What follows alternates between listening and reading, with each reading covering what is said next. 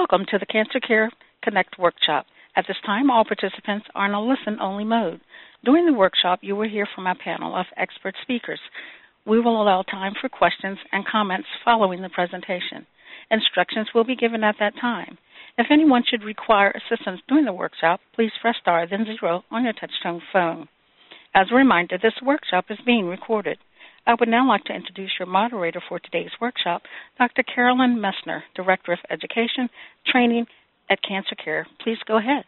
Oh, thank you so much, Norma. And I too would like to welcome everyone to today's program, Upcoming Trends in Renal Cell Cancer. And this is a, an important call for all of you on this program today. Um, and it's a collaborative effort between Cancer Care and many other cancer organizations.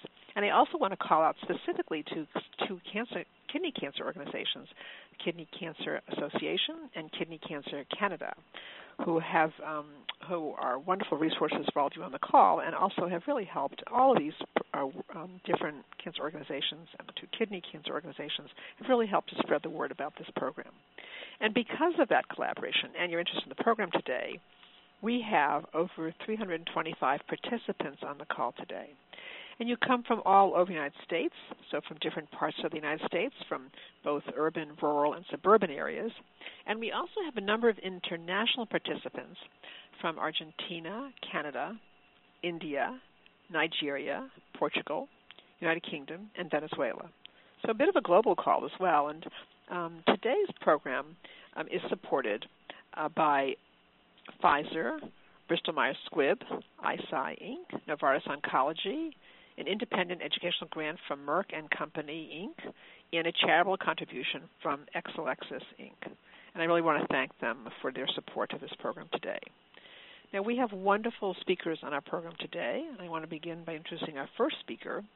And our first speaker is Dr. Pavlos Msaouel, and Dr. Msaouel is going to address an overview of renal cell cancer. He's actually going to present to you the entire um, update on um, the new trends in the treatment of renal cell cancer. So it's really my my great uh, pleasure and privilege to turn this program over to my esteemed colleague, Dr. Msaouel. Uh, thank you for this. Um, what I'm going to start with is a general overview of kidney cancer. The medical term that we like to use is renal cell carcinoma or renal cell cancer. They're all interchangeable, so whether I call it kidney cancer or renal cell carcinoma, it's the same thing. And um, renal cell carcinoma is the sixth most common um, cancer among men in the U.S. and the eighth most common cancer amongst women in the U.S. So it's it's a pretty common disease to have.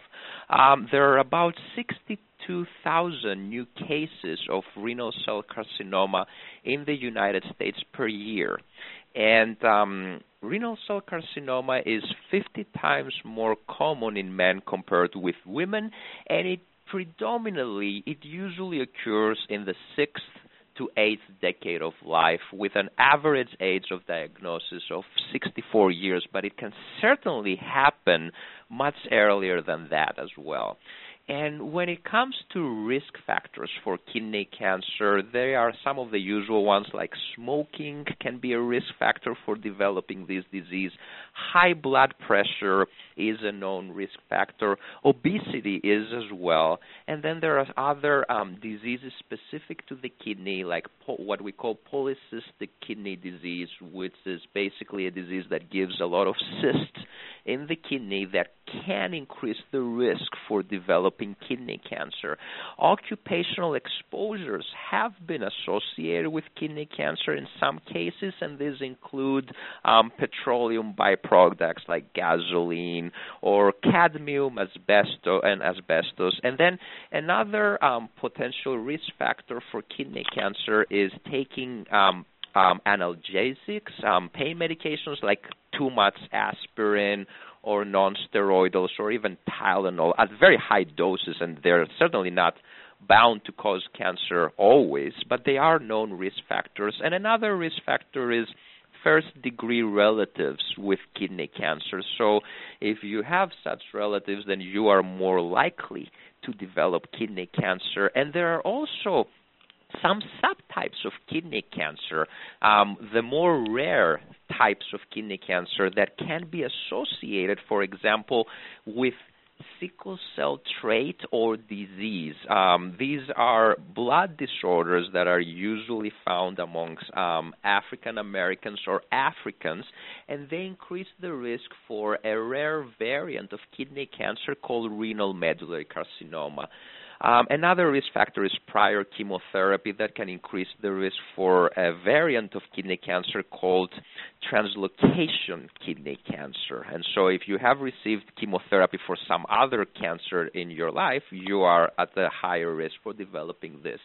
Um, you know, many patients ask um, often, should they be tested um, in a genetics clinic? And the answer is this is something that obviously should be considered by your treating physician. But some things that the treating physicians consider are whether or not you had a lot of first degree relatives with kidney cancer, at what age did your kidney cancer appear? So, usually, if you're younger than 46 years old, and especially if you're younger than 40 years old, then this is something that you should seriously consider being um, checked in a genetics clinic for possible hereditary syndrome that might be associated with kidney cancer. Um, if you have kidney cancer in both your kidneys occurring either simultaneously or at different time points, then that's also another consideration for genetics evaluation. Or if you have certain other tumors that are associated with syndromes that are hereditary and can be associated with kidney cancer, and those tumors can be um, tumors like hemangioblastoma, um, pheochromocytoma, and um, tumors in your middle ear. These are some of the considerations that we have whenever we think whether somebody should be tested for genetic diseases. Um, the most common mutation that we find in kidney cancer is something called the loss of uh, one chromosome called chromosome 3p. It's actually an arm of chromosome 3 called 3p the um, small arm of chromosome 3, essentially. It happens in more than 90% of patients with the most common form of kidney cancer called clear cell kidney cancer. So the most common form of kidney cancer is clear cell. Um, it occurs in about 75% of kidney cancer cases are clear cell kidney cancer, and they will almost all of them have loss of chromosome 3p. And interestingly enough, you know, one of the updates that we've had in the in, in, in last year was that this loss of 3p happens very early, actually in childhood or adolescence, um, um, in many cases, even though we do not um, realize, and it, take, it takes many many decades, sometimes even up to 50 years, until this initial event turns out um, turns into a full blown kidney cancer that will be diagnosed.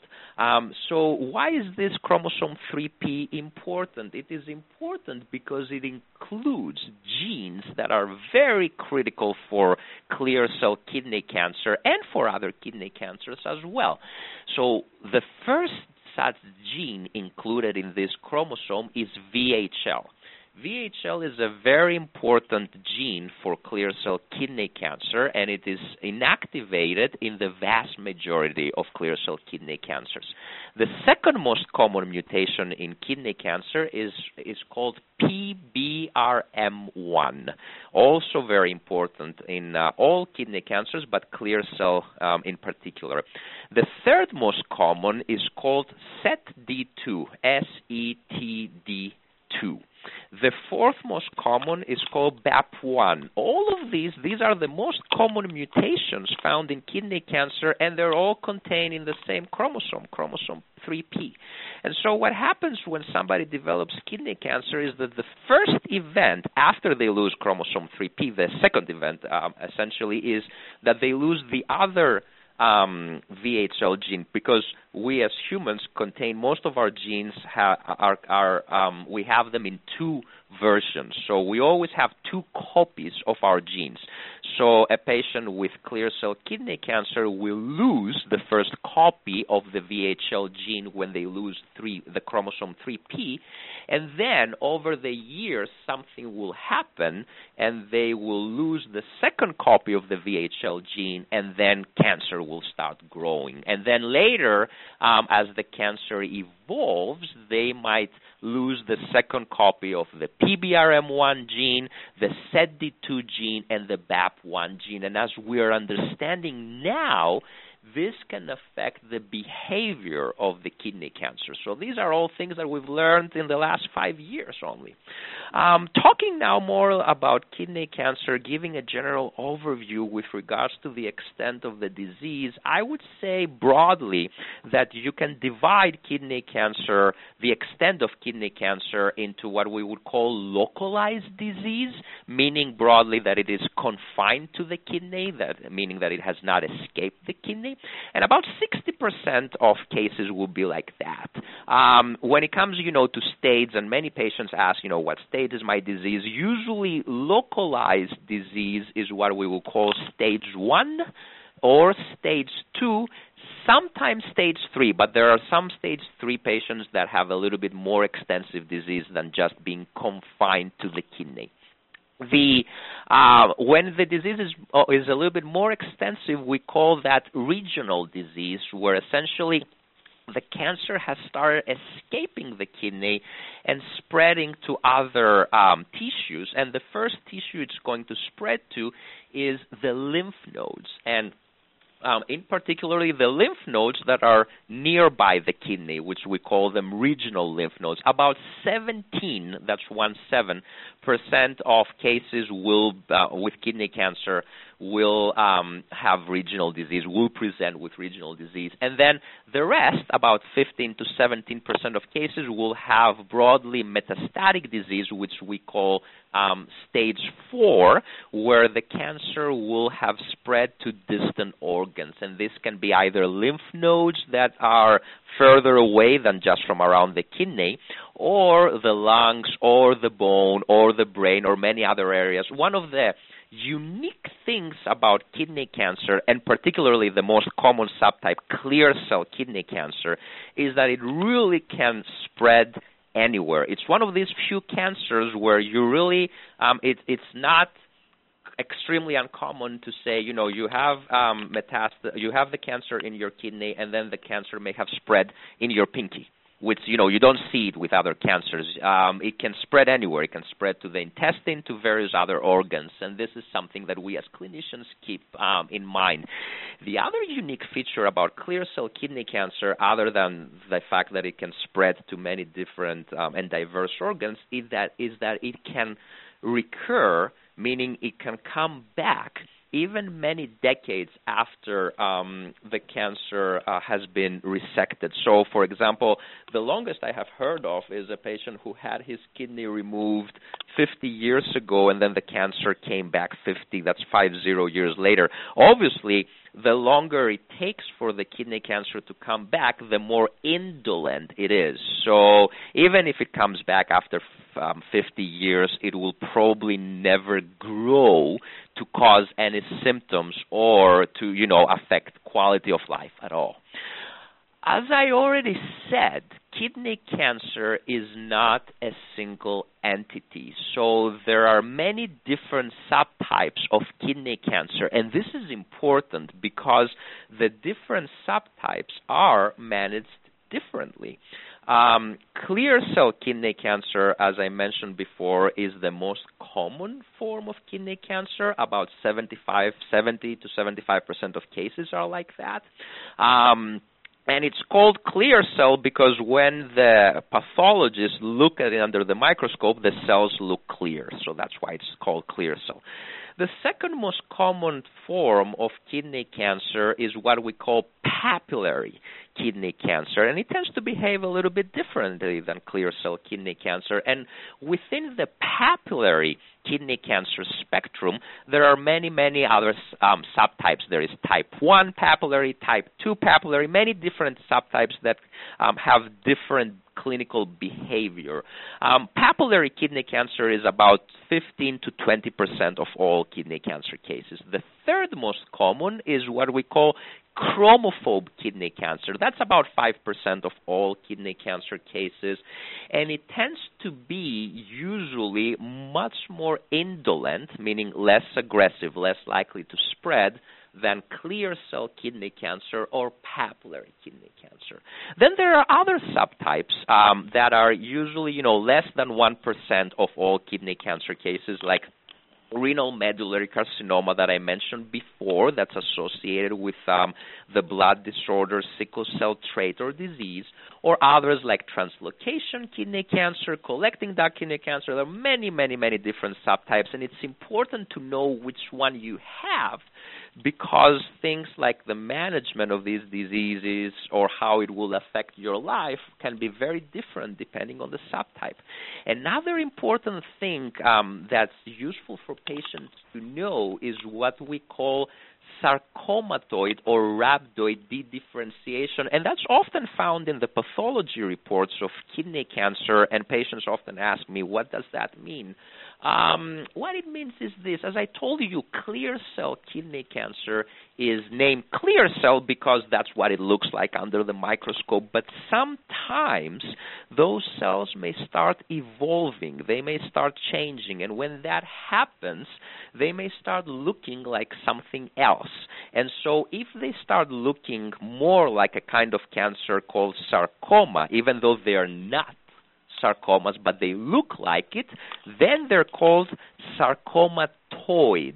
If they start looking more like a cancer called rhabdomyosarcoma, even though they are not rhabdomyosarcoma, then we call them rhabdoid. And the the rest of the cancer can be clear cell or can be any of the other subtypes. And by the way, usually um, and I didn't mention that before. We have, as I said, the clear cell kidney cancer and the other subtypes, and all of the other subtypes um, are part of the um, umbrella term called non-clear cell kidney cancer. So non-clear cell kidney cancer is every kidney cancer that's not clear cell, so papillary, chromophobe, and the rest. So any of those cancers can have this sarcomatoid or rhabdoid differentiation, and that's important for us clinicians to keep in mind because that means that the cancer is evolving and might need different types of um, therapeutic approaches.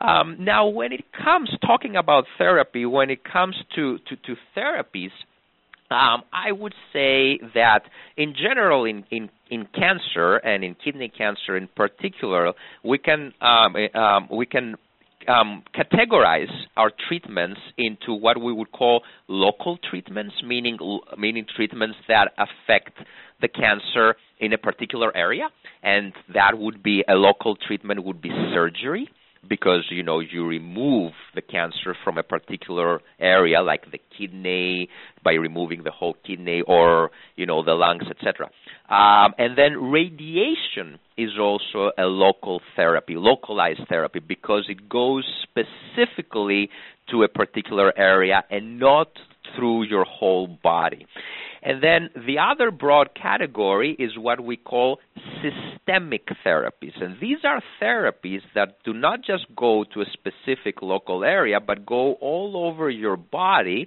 and can potentially kill cancer cells. And within the systemic therapy spectrum, there are many, you know, types of systemic therapies. The one that are some of the most important in kidney cancer are what we call targeted therapies, um, which are basically drugs that are designed to target certain molecules in uh, the kidney cancer cells.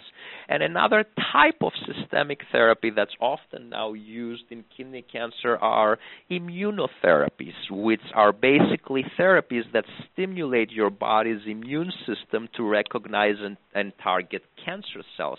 Then another type of systemic therapy, which is not very often used, um, it's almost never used for clear cell kidney cancer, but it can be used for other types of kidney cancer, is typical chemotherapy. You know, the chemotherapy that has been given for many decades in other cancers is not effective in clear cell kidney cancer, but it can be effective in other subtypes of kidney cancer. Now, if your disease is um, localized, meaning it hasn't um, gone beyond the kidney, then doing surgery um, can um, very often um, result in a cure, meaning the cancer will never come back. Um, one thing to keep in mind is what we call, in the medical term, adjuvant therapy. Adjuvant therapy is essentially therapy that we give, systemic therapy that we give after the surgery. And why would we, why would we do that? We would do it because no matter what type of imaging you can envision, whether it's a CAT scan, a PET scan, an MRI, whatever, um, it can never um, have a higher resolution than than one millimeter in size. And for a tumor, a cancer, to get to one millimeter, it needs to contain millions of cells. So you need millions of cancer cells in order to get to one millimeter, which is the best we can detect with any imaging that we can do. And so somebody can have um, hundreds or even thousands of cancer cells in areas that we cannot detect. And so adjuvant therapy is being given in order to potentially kill those cancer cells so that they never grow uh, enough to create problems. And so, as you can imagine, we can never know whether those cancer cells exist or not in, in, in, in a patient's body. They're essentially invisible to us, but we might consider adjuvant therapy in patients that have high risk of having those cancer cells. Unfortunately, we do not have many good adjuvant um, therapy options for kidney cancer. There is one approved, um, but it is not very often used um, because, and that and that is sunitinib, um, but it is not very often used because um, it's not as effective effective as we would have liked. But it is a consideration, and I have prescribed it to some of my patients. Um, now, if the cancer is metastatic, then things change. And as I said, metastatic means that the cancer has spread to different organs. In that case, um, we only use or we mainly use localized therapies um, in very specific scenarios, which your treating, phys- treating physicians will consider. And those localized therapies can be either surgery or radiation, but we don't always use them. Our main tool in uh, metastatic disease is systemic therapies. And as I said, those can be targeted therapies, immunotherapies, or sometimes chemotherapies. And, you know, the good news is that um, systemic therapies, um, ha- we have many more in our toolbox um, than we did even 10 years ago. So, you know, since 2009, there has been FDA approvals of multiple new therapies um, for kidney cancer that are helping our patients. Um, and I would say now, um, going into that, I would like to talk as well about the role of precision medicine in, in, in how we decide which treatments to give. Um, I mentioned already the genes that are mutated in clear cell kidney cancer, um, but I, and I would say that to till now, knowing whether these genes are mutated in, in a patient's tumor can help when it comes to prognosis because we can say that certain mutations are associated with more aggressive disease. But they, uh, on their own, have not been able to tell us whether somebody should get a certain treatment as opposed to another treatment.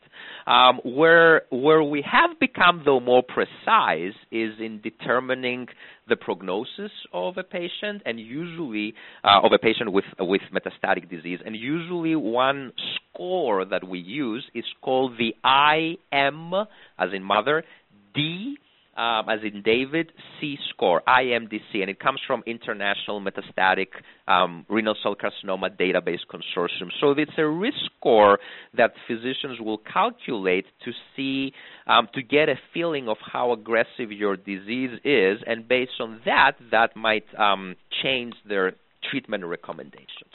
Um, uh, um, there are some genes sometimes that if we find them to be mutated, they might help Um, we have some emerging evidence for that. For example, for papillary kidney cancer, the second most common subtype of kidney cancer, there was a recent report last year that if you have what we call the ALK translocations, which are translocations, it's a molecular event that happens in a certain gene called ALK, then those tumors may be susceptible to certain types of drugs that target these translocations. Um, it's also important to know whether or not um, a tumor has loss of a gene called SMARCB1. That's very, very, very rare, less than 1% of cancers, but the loss of this gene, which is always lost in a cancer I mentioned before, renal medullary carcinoma, can affect the biology of this cancer. In our um, use of precision medicine in kidney cancer, a major challenge that we have is what we call heterogeneity. And that's basically a medical term to say that the cancer cells are different even within the same patients, uh, the same patient at different um, locations in their body. So the cancer cell um, in uh, the pancreas, if it has spread to the pancreas, is different than the cancer cells in the lungs, or even different areas of cancer in the lungs can be different. And that is a challenge for us when we try to develop targeted therapies that can address all of these cancer cells. So even having just one mutation that was found on one biopsy does not necessarily mean that you're going to have that mutation everywhere. Um, as I said, um, in kidney cancer, we have the targeted therapies. Usually, those are given orally, and the ones that are most commonly used are the are ones that target molecules that produce blood vessels and feed cancer cells. So a lot of these drugs that we use, like sunitinib, pazopanib, cabozantinib, axitinib, all of these drugs um, essentially target such molecules. Um, and this is important because, as I said, for example, in clear cell kidney cancer, the most common mutation is in the gene called VHL, and that's exactly what that mutation does. It makes um, the tumors have a lot of blood supply. So they get dependent a lot on their blood supply. So if we target their blood vessels, then we get efficacy. And this is why these therapies can be effective, so effective in clear cell kidney cancer. As I mentioned before, immunotherapies are essentially therapies that stimulate our body's immune system to recognize um, and, and, and, target um, cancer cells. And and so, as you can imagine, the side effects of these two different um, ther- therapeutic um, approaches can be very different because oral targeted therapies, you get side effects that are, are, are because um, the drug may target um, the wrong areas in your body in a way. So, for example, if you know it affects your blood circulation, your blood supply, it can give you high blood pressure, or it can impair um, how wounds are healed. So that's very different from the type of um, side effects that immunotherapies will have, which are basically um, happen because your body's immune system, instead of recognizing only cancer cells, it may actually start recognizing your normal tissues as something bad. So if it starts recognizing your intestine as something bad, it will give you diarrhea. If it starts recognizing your skin as something bad, it will give a skin rash. If it starts recognizing your lungs, you'll have difficulty breathing. If it affects your, if it starts recognizing your liver as something bad, you will have um, you'll have your liver functions change, or you might have pain in the area, etc. So that's very different, and sometimes in many patients that may not even happen at all. Whereas you know targeted therapies usually um, they will have some kind of side effects that often are are, are manageable. Immunotherapies, um, in some cases, patients never develop um, side effects, um, but Uh, sometimes uh, sometimes they do and in that case when patients develop side effects with immunotherapies how do we address them? We address them by suppressing the immune system. So it makes sense. If your side effects are because your immune system is overstimulated we're going to address them by suppressing it. And so how what's the first way to suppress it? Steroids. Corticosteroids like prednisone is the first step. If that doesn't work, and it usually does, um, then there are other immunosuppressants that we can use, and usually the side effects are not um, permanent. Um, then, with regards to to you know updates um, in recent times, I would say that 2018 has been a very exciting year for kidney cancer research. We have you know now um, combinations, not just using immunotherapy on its own or targeted therapies on their on on their own, but combinations of immunotherapy plus the targeted agents. And so um, there is, for example, a trial that was presented um, a few weeks ago called Keynote 426, which is combining um, a targeted drug called axitinib with um, the immunotherapy pembrolizumab. Another one called Javelin 101, which uh, again um, combines the targeted therapy axitinib with the immunotherapy avelumab. These are now um, these seem to have efficacy in um, clear cell kidney cancer patients, and I believe that they will expand our therapeutic armamentarium. They will give us more options for patients with kidney cancer. So that's very exciting. There are also um, clinical trials happening as we speak that are testing new ways to stimulate the immune system um, using new approaches that can be either more efficacious or they can be less toxic. Um, there are also other uh, approaches. As I told you, there are the most common drugs for ta- targeting. The most common targeted drugs basically target the um, cancer's blood supply but there are now targeted um, drugs that may target the metabolism of the cancer cells that are being tested. Um, there are new targeted drugs that may affect blood supply plus other molecules in different ways. There are cancer vaccines, there are cell based therapies, there are many things that are being tested to help improve outcomes in patients with um, kidney cancer. Now, going to the side effects, I mentioned already a little bit broadly about about them and about how they can differ dep- depending on the type of systemic therapy that we give. I would say that for patients who have metastatic kidney cancer, quality of life is crucial. It's not just an issue of prolonging somebody's life, but it's also an issue of making sure that the quality of life is good. Um, so, if, for example, somebody has pain as a side effect because a, can, um, a tumor is growing in a certain area of some, of, of, of your body, then that um, that may benefit from localized therapy. So sometimes radiation or surgery can help alleviate that pain, and they can. That's one case where localized therapies can be used in uh, in patients who have metastatic disease. Um, the difference between the oral targeted drugs and immunotherapies is that with the oral targeted drugs, as I alluded before, you kind of know when to expect them.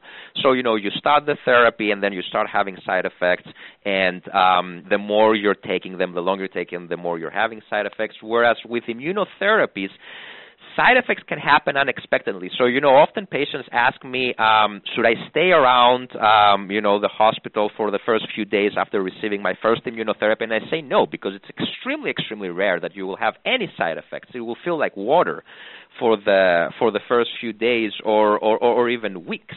Um, when uh, when somebody is um, taking combination immunotherapy, uh, where they're taking combination of two drugs that are approved for um, kidney cancer, and those two drugs are nivolumab, otherwise known as Opdivo, and ipilimumab, otherwise known as Yervoy. When somebody gets that combination, they will most of the times not develop side effects after the first infusion, and each infusion is given um, initially every three weeks.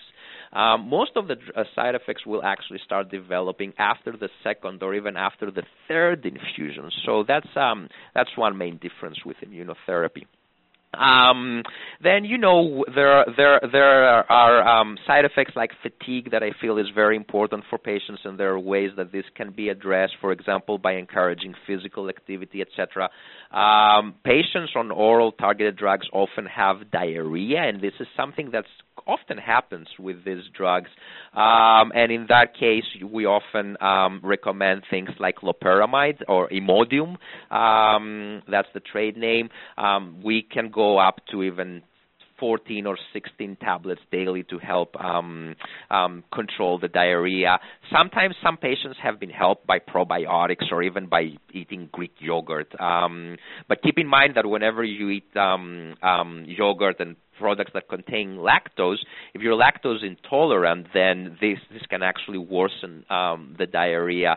Um, then there are things like Metamucil psyllium fibers that um, patients can dilute in applesauce uh, to give you know a better taste, and that has helped sometimes with um, diarrhea from oral targeted agents. Um, and then there are other therapies that you know your physician can try um, if the symptoms persist.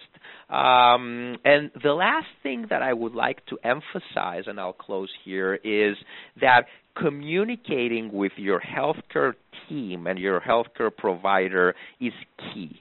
Um, communicating about your quality of life, because at the end of the day, that I think is the most important, um, is key. So decision making um, should be based on that aspect, and it can only be optimized, this decision making, by very um, vigorous communication with your healthcare providers. And I would say also that, at least in our institution at MD Anderson, we are helped a lot by um, what we call the supportive care team. Um, uh, they they in other centers they're called the palliative care team and this is not you know that oh we say patient this is hopeless so we're sending somebody for palliative care not at all not at all patients who are actually helped um, by such teams um, survive longer and have qual- better quality of life. Their symptoms are controlled. So I have found that um, this um, integrated approach and multidisciplinary approach um, helps. So you know, I, I focus this way on treating the cancer itself, and then other physicians or other healthcare providers, um, nurse practitioners, physician assistants, and nurses help with the many other aspects um, of uh, of this cancer. Dietitians absolutely are extremely helpful as well. Um, so with this, I will close, and I'll be happy afterwards to answer any questions.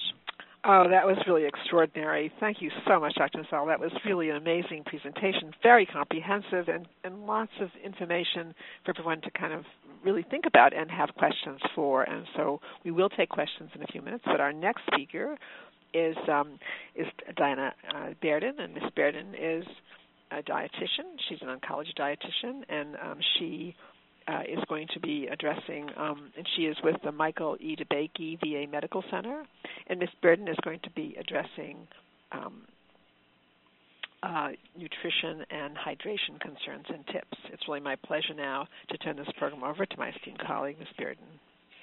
Thank you, Carolyn. I'm excited to be part of today's presentation addressing um, nutritional concerns in the presence of renal cancer. Nutrition and hydration are essential in your tolerance to treatment and in providing you the energy to do, to do the things that you enjoy doing. Um, during treatment, your diet might be modified just based on your unique needs and um, a dietitian can help with uh, meal planning suggestions, um, give some more explanation on food choices to select if a change needs to be made, and then a rationale as to why that change is being made it's always important that you stay in communication with your healthcare team.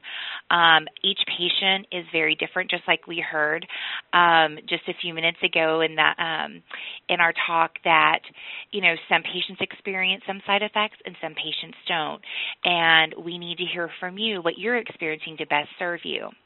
So some of the potential side effects um, that have been mentioned also to include things like dry mouth, a change in taste, a decreased appetite, maybe even an increase in fatigue. And these are all things that um, we're here to help support you with and manage um, through your treatment. So even during your course of treatment, depending on what course you are going to best address your cancer, um, your nutritional needs may be elevated. Um, and so your dietitian can help describe how to best um, increase these calories and protein in your diet and even fluid potentially. So, if you're not able to meet your nutritional needs, this can actually impact your overall health. And at times, potentially, you might be offered like an oral nutrition supplement, um, even little recipe ideas on how to fortify your foods to get the calories and protein in that you do need. Um, a poor nutritional situation can result in a delay in treatment. Um, and that's one thing that we work to try to avoid, and that's why it's so important that you stay in communication with your team. Um, something that's oftentimes a misconception with patients is they'll say, "Oh, it's okay. I have weight to lose. I'm overweight. I'm, I'm you know, I've been wanting to lose weight." And um, weight, from a medical perspective, and um, overall health and malnutrition are different things in different categories. And so just because you carry some extra weight doesn't mean you cannot become malnourished. And so um, malnourishment can happen when you aren't able to give your body the nourishment that it needs um, to function. And some medications and some treatments might expedite some of these nutritional needs. And so that would be a part and a change in your your diet and in your meal plan. But um, whenever you aren't getting enough um, energy and protein in your diet and you lose weight very quickly, your body actually tends to use more protein or muscle mass for your energy. And so this can exacerbate um, the fatigue and lack of energy, potentially even an increase of risk of falling.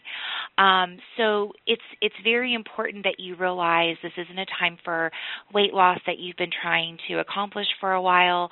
That it's about giving your body the nutrients it needs needs to function at its best. Um, there are some medications that will be able to assist with things like pain, um, nausea, diarrhea, just like we heard. Um, but you've again got to talk with your doctors and your healthcare team when these symptoms arise, because the sooner you can address them, the better it will be. Um, if you are experiencing specific side effects when you're eating or after you're eating, keep a record of what you've what you have eaten. Be able to bring that to your dietitian and your doctor, and the healthcare team can better help support you in a plan to um, alleviate some of the issues that you might be experiencing. Now, hydration is something that a lot of people forget about, and dehydration is very, very powerful in the sense that it can change the way you feel. Um, it can actually um, exacerbate some of the symptoms you might be feeling, things like nausea, fatigue, dizziness, um, even your blood pressure can be affected by um, fluid. And just as a general statement, um, fluids are anything that is liquid at room temperature. So this includes things like water, milk, sports drinks, juice. Um, and a general guideline is most people need between 8 and 10 8 ounce glasses of fluid a day. That equates to about 64 to 80 ounces of fluid a day.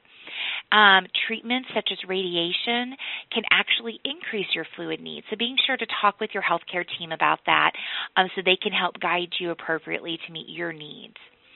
Um, in closing, there are several members of the healthcare team dedicated to patients undergoing treatment for renal cancer and know your team and how to reach them. So the sooner you reach out to them, the better. Thank you for allowing me to be part of this workshop. I'll now pass the line back over to Carolyn. Oh, thank you so much, Dinah. That was really wonderful and so informative, and I know there'll be questions for you during the Q&A as well. And um, I'm just going to say a few words about the Service of Cancer Care. Um, so Cancer Care is a national organization, and um, we provide um, practical and financial assistance, counseling, and support groups, and um, we do these workshops, and of course we also have um, many publications. We, our staff, I'm an oncology social worker, and our staff are oncology social workers. All of them trained to work, social workers were trained to work with people living with cancer, with kidney cancer, with all types of cancer, and we help people of all ages. And so um, we also have a copay foundation, which kind of helps with some of those extra costs of some of your treatments as well.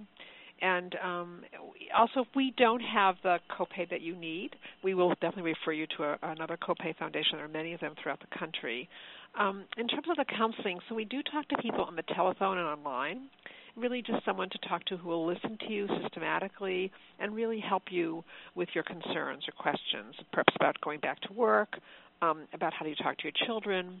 Um, we do have a Cancer Care for Kids program and teens helping children and teens who have cancer in their family and really it's hard for them to understand how to respond and what is going on. Um, our support groups, we do them on the telephone and online.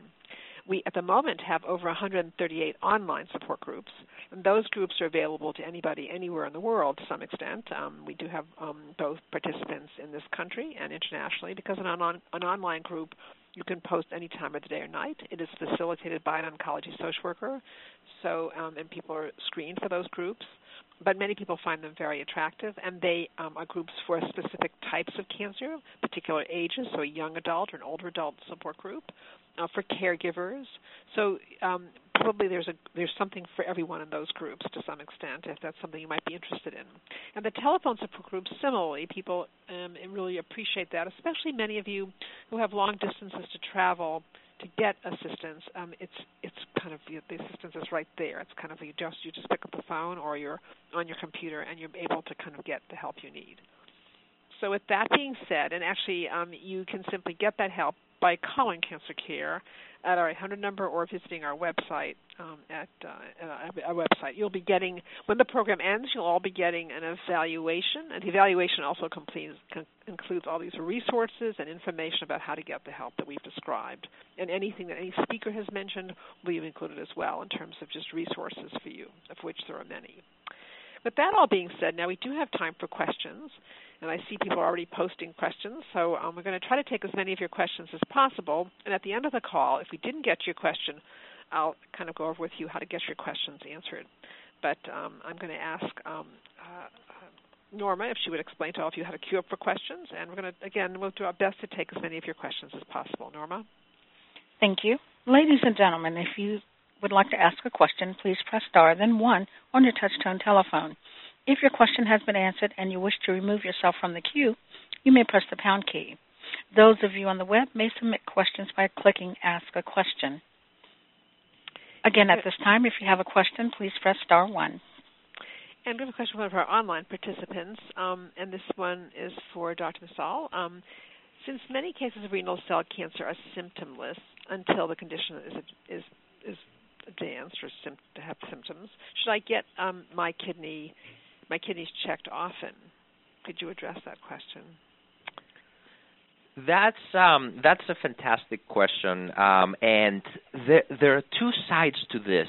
Um, number one is obviously we want to catch um, kidney cancer early enough so that it can be treated and ideally surgically removed before it spreads. However, um, at the population level, if we start just screening, even you know with something as benign as an ultrasound, every person um, for kidney cancer, what's going to end up happening is that we are going to find a lot of incidental things. We actually have a medical term for it, incidentalomas, that look concerning and we have to act on them and, we and we do and they end up being nothing um, that would, would have ever affected your life um, on their own but because we intervened we actually do cause harm. And so um, the the number one motto in medicine um, I would say is first do no harm. And because of that there is a balance that has to be achieved for each patient. So, for some individuals, screening might be warranted, and it depends on a lot of different variables. But for many, many others, it is not. Excellent. Thank you. Thanks. That's, a, that's fantastic. Thank you. Um, and we have another question from one of our online participants. Um, so the question is for Dr. Msaouel again um, about the side effects of neuropathy in terms of um, from treatment. Um, are there ways to deal with that that might be helpful? Yes, um, that's that's a wonderful question, and it all depends um, on what is causing the neuropathy and what is the different context for each patient. For example, some patients who have um, additional illnesses like diabetes we're much more likely to develop neuropathy, and in those cases, our interventions might be different. Um, patients who receive um, chemotherapy, certain types of chemotherapies, can develop neuropathy, and there are certain drugs. For example, the American Society of Clinical Oncology recommends a drug called duloxetine um, that can be helpful in some cases. Then there are other drugs um, like pregabalin or, or gabapentin that could help. Um, there are many, many different approaches and um, those are again individualized. And sometimes this is again one of those cases where I actually, when things get really difficult and complex, I solicit the help of my colleagues um, you know, from either supportive care, um, integrative medicine, holistic approaches. There are many, many different ways that you can address such symptoms. Excellent, thank you. And we have a telephone question, Norma, I believe. Our first question comes from Emil S. Your line is open. Taking a baby aspirin daily risk getting kidney cancer, especially if used in conjunction during the day with either Advil or Tylenol for pain management? Uh, that's a great question. Yes, um, when somebody is um, taking analgesics um, like aspirin and um, nonsteroidals, the risk of kidney cancer does increase. That is true. But that does not mean with 100% certainty that you will um, develop it. So there are many, many different things um, that um, all of them conspire so that kidney cancer develops. So it's essentially always any, for any cancer, it's essentially a combination of genetics, genes that may be mutated, environmental um, triggers, like, for example, the aspirin and the other analgesics, and randomness. So always randomness plays a role. You may have, you know, a hereditary predisposition, a strong one, but it's always the, the, the random aspect that will end up being also important. And so, to, to answer your question, um, the vast majority of patients that actually take daily aspirin will not develop kidney cancer. But some of them will, and and and uh, they will be at a higher risk. And so, if we can avoid um, taking those um, those drugs, we should. If, however, given the clinical context, for example, if somebody has a lot of um, has heart disease, coronary artery disease, diseases that require daily use of aspirin, then you can't avoid it. And once you balance the benefits um, and, and risks, um, you may decide that it is worth um, the risk of taking um, a daily aspirin. And that's what very often is the case. Uh, the, my answer um, in many of your questions is always is, is individualized approaches, and uh, it is true um, each patient is a different individual, and its its case has to be um, addressed based on the context. Excellent. Thank you. Thank you. And thank you, Emil. That was a great question. And our next question um, comes from Sarah Bloomberg. Your line is open. Sarah B. Uh, hi. Um, this is for the dietitian. Are there any particular foods we should be having or should not be having uh, having the kidney cancer and the papillary type? That's a great question, um, and I get a, this question often. Um, well, what I like to remind patients is that eating as food food as close to harvest as possible is going to be the most nourishing food and what you want to eat for is for nourishment um, food when it's overly processed and has been changed from its original form is different, obviously. And so, what the American Institute for Cancer Research encourages is a plant based diet, a whole foods plant based diet. Now that's not the grocery store. All people are, think they need to go shop at a fancy grocery store, and that's not what this means. It it's just having if you want an apple that you eat an apple. Um, restrictions around diet really comes with your individual needs, and that's where it becomes very personalized in meeting with your healthcare team to help understand what your needs are. There might be times that you increase something and that you decrease something. But the rule of thumb is as far as far as what research has shown to be the most effective diet and it's really through prevention, treatment and survivorship is a plant-based diet and that's where about half of your plate comes from a non-starchy veggie. So those are things like lettuce, tomatoes, cucumbers, bell peppers, onions. Um, and then a third of the plate coming from um, a, a starchier food, such as wild rice or brown rice, whole grains, um, sweet potatoes, your starchier veggies like your winter squashes and things like that. And then the other third of your plate coming from a lean protein source. And some things about um, a lean protein source that I want you to know is um, number one, it doesn't have to be an animal source. It can be a plant source. So you can do beans, peas, lentils, and combine that with your other plant-based foods and actually do um, an all plant-based dinner or lunch or whatever meal you're having, and then bringing in some of the cold water fish. We know that um, cold water fish that is wild caught, such as salmon, tuna, halibut, herring, sardines. Um, those fish contain a special ingredient known as omega 3, and it's a special kind of omega 3 known as DHA and EPA. That's just the form of the omega 3. But what we have seen with this type of omega 3 is that it can reduce inflammation and um, and give a better overall health to um, to people.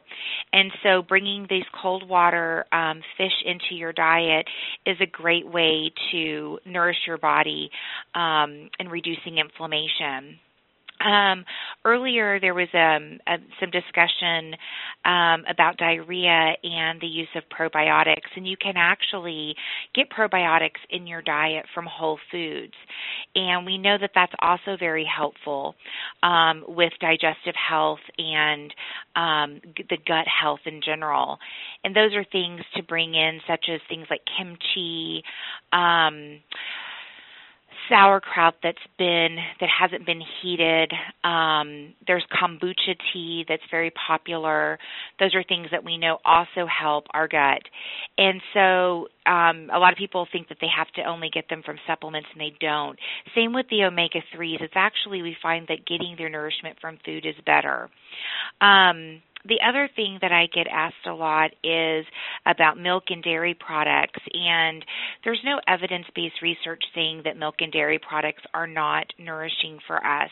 Again, if you have lactose intolerant, then you can modify your product or get a lactate free milk. But, um, but that's something that I get asked often. So there's no reason to avoid any whole food based diet item. Anything that's grown on a tree is pulled out of the ground, um, that's as least modified as possible is recommended.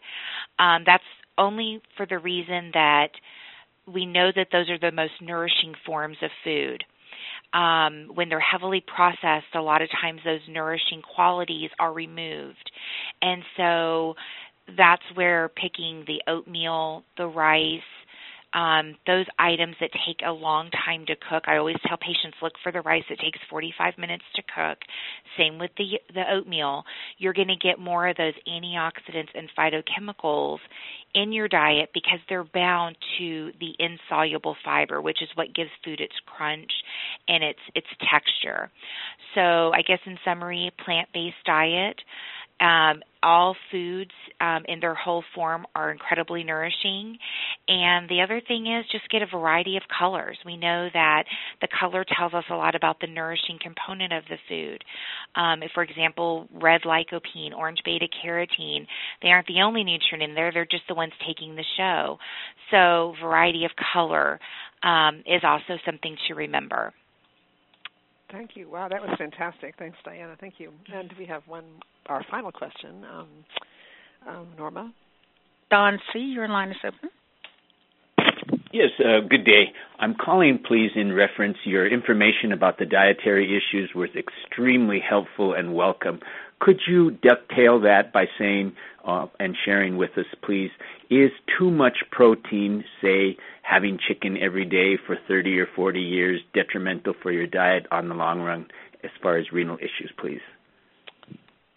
Okay, and um, Dr. Um, Ms. Msaouel, do you want to address that first, and then Ms. Baird? Yeah, I, I, I would say that um, in, in general, as um, was already excellently described by our dietitian, um, a, a, very important component is a balanced diet. So you need to you, you need to have a balanced diet, and you should not do too much of anything. So you know, eating chicken every day, for example, is not a good idea for your overall health, whether it's related to kidney cancer or not. Um, so, keeping a healthy, balanced diet is what I always um, recommend to, to our patients. And with that said, I will um, let um, Diana um, discuss this more. Yeah, I know. Actually, Dr. Msaouel is right. So balanced diet's really the key, and variety is really the key. And um, remembering that you're nourishing your body, and with as many varieties of food sources in their whole form that you can bring into your diet, the more nourished your body will be. Um, it's not that one food's bad and one food's good, but the thing is, each food has its benefit, and so you want to inoculate yourself with those qualities as much as possible possible. Um, at times, when you are having um, challenges with your kidney, there might be um, a discussion about reducing the amount of protein in your diet. There also might be a discussion about increasing the protein in your diet. And so that's very individualized um, as well. But um, nevertheless, we need protein sources in our diet and just getting the variety that we can um, is really the most beneficial way to do it for your body's health. Excellent, thank you. Well, you know, I have to say this has been a most amazing um, call today. I have to say, um, all of you, our speakers have been phenomenal, so I really want to thank them. Um, just amazing, um, just wonderful. Thank you so much. And I also want to thank all of our participants who've asked such great questions um, and really um, enhance the call by your questions and and um, our speakers how they address your questions. We definitely could go on for a couple more hours, but I know this is supposed to be an hour call, so we're going to try to keep to that hour. Um, and I do want to remind all of you that um, I did say that I would let you know how you can get your any other questions you may have answered. So we never want to sidestep, of course, your health, treating healthcare team. So certainly, um, you know, do know that you can actually, um, you know, speak with your um, with your treating healthcare team. That's really important, um, and they, of course, can address your questions. Even those of you who asked questions today, um, you know, be sure to um, check with your go back to your healthcare team with the information you've learned today. Um, but also, I often we are we have these two kidney cancer organizations on the call today. We'll give you those resources. But there, if you have further questions, I think because they specialize in this area and because they they both have call centers that you can contact, I would say that I would call either Kidney Cancer Association or Kidney Cancer Canada, um, and they both um, they both have websites as well with lots of information. And I also always recommend the National Cancer Institute um, and we'll give you that information as well. They have an 800 number, and they also have um, a website, um, www.cancer.gov, and they have a live chat feature where you can post your question and they will uh, address it, and of course recommend that you talk to your healthcare team, but we'll give you some basic guidelines as well. So, with that being said, we don't want any one of you to leave the call today feeling that you're alone in dealing with renal cancer any type of cancer. We want you to now know that there are many resources out there for you and that we're all here um, pretty much to help you and um, your healthcare team, of course, and then all of these resources that you're going to be getting um, when you get your evaluation. But you've probably gotten them already ahead of time in the materials you got from, the, from us before the call started. And I do want to let you know about a couple of programs we have coming up that I thought might be interesting to you, depending upon your interests. We are doing a program um, in, on April 8th on joys and challenges of pets in your home when you have cancer, so it might be of interest to some of you. Um, we also have one on caregiving for your loved one with cancer, and that might be very interesting to people on the call who are caregivers or even people who are living with renal cancer or cancer in general and want to know what's you know what what is it like? They may be their own caregiver to some extent so that might be an interesting call for them as well. And lastly we're doing a program called managing eye and vision changes related to cancer treatments. That's on april 15th and that may be of interest to you as well because sometimes there are some um, you know dry eyes um, blurry, you know, just things that happen to your vision. You may lose your eyelashes, things like that, that you might want to have. Um, we have ophthalmologists on that call, and that might be very helpful to some of you as well.